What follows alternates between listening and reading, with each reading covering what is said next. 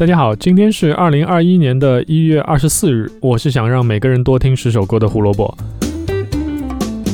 胡说音乐历史节目每天都会有更新，想知道每天的音乐小故事，记得关注我们在荔枝、网易云、B 站还有小宇宙上的账号。找到我们的方法很简单，搜索“胡说音乐历史”或者“火救胡电台”，关注那个账号，你就能收到推送了。今天终于轮到我很喜欢的五轮阿姨了。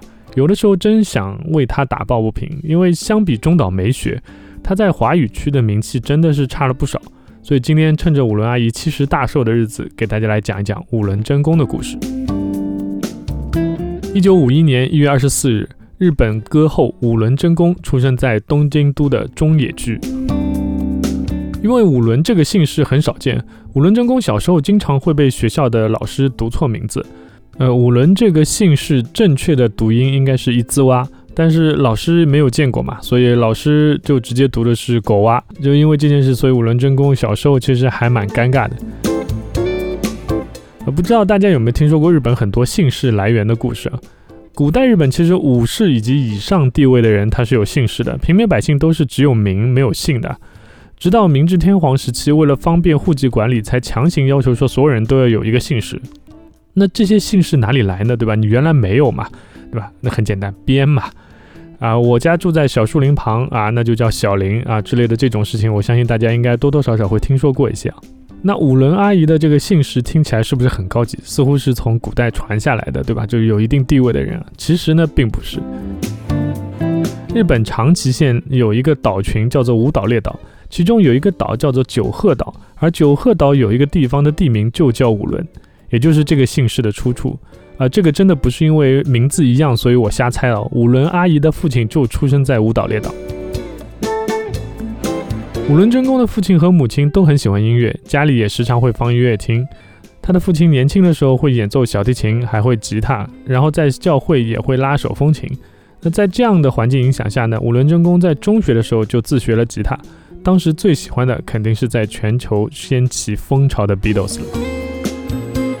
高中一年级的时候呢，五轮真弓第一次登上了舞台，那是一场为送别高三学长所进行的演出。五轮真弓抱着吉他唱了美国著名民谣女歌手 Joan Baez 啊，知道 Bob Dylan 的人应该听到过这个名字，或者你看过史蒂夫乔布斯传的时候，你应该也会看到 Joan Baez 这个名字。那他最有名的一首歌曲叫做 Donna Donna，就是五轮真弓那天演唱的。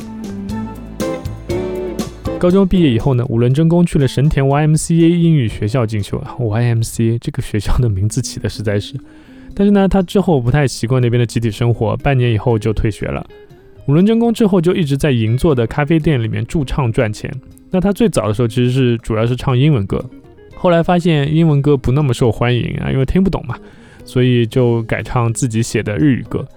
然后有一次机会参加了日本放送的一档综艺节目入围。然后才引起了唱片公司的关注，签下了唱片合约。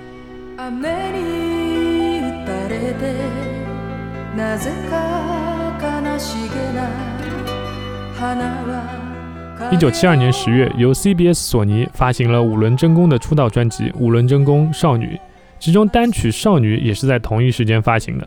这张专辑在当时得到了很多很多的关注啊！除了“天才少女”这样的一个光环名字以外，这张专辑的录音是去了美国加利福尼亚州洛杉矶的水晶录音工作室录制的。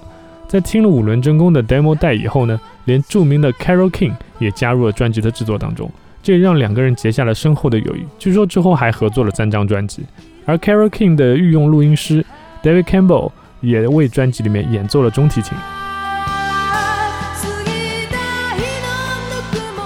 总之，林林总总这些在海外制作又有著名音乐人加盟的事情呢，就被媒体大书特书。专辑最高冲到了 Oricon 榜的第六名，于是专辑也成为了业界另外的一种标杆啊！大家一看，哟，这？还有这种玩法啊！学习了，以后我们也可以去海外录音，对吧？回来还有这个宣传的稿子素材啊！那一九八零年八月，第十八张单曲《Koi Bi Do Yo》就是恋人啊，大火。专辑销量超过一百万张，五轮真弓凭借这张单曲拿到了日本唱片大赏的金赏。同一年也是第一次在红白歌会登场，光日本国内翻唱这首歌就有二十个歌手以上。国外呢，我们最熟悉的就是谭咏麟的粤语版了，名字叫做《忘不了您》，是不是很熟悉？那是谭咏麟一九八一年专辑《忘不了您》的主打曲。你看，连专辑的名字都直接用了这首歌的名字，可想而知对于这首歌的期望有多大。因为这首歌的加持，让谭咏麟这张唱片的销量相比之前的专辑有了很大的提高，达到了四百斤。据说香港乐迷开始认识日本流行音乐，也就是从《忘不了您》这首歌开始的，并掀起了香港歌坛对日本流行歌曲的改编潮。这个说法我不知道是否正确啊，因为只是听说。因为哪怕只是对五轮真功的翻唱，也应该是一九七八年徐小凤的那首《夜风中》啊，他是翻唱了五轮真功的《No Go Li He》那首歌。有研究的朋友们可以告诉我真相啊！我们今天推荐的就是这首《No Go Li He》。我觉得副歌部分的转音是我最喜欢的部分，听起来的韵味实在是我觉得没有一个人可以唱出这样的感觉。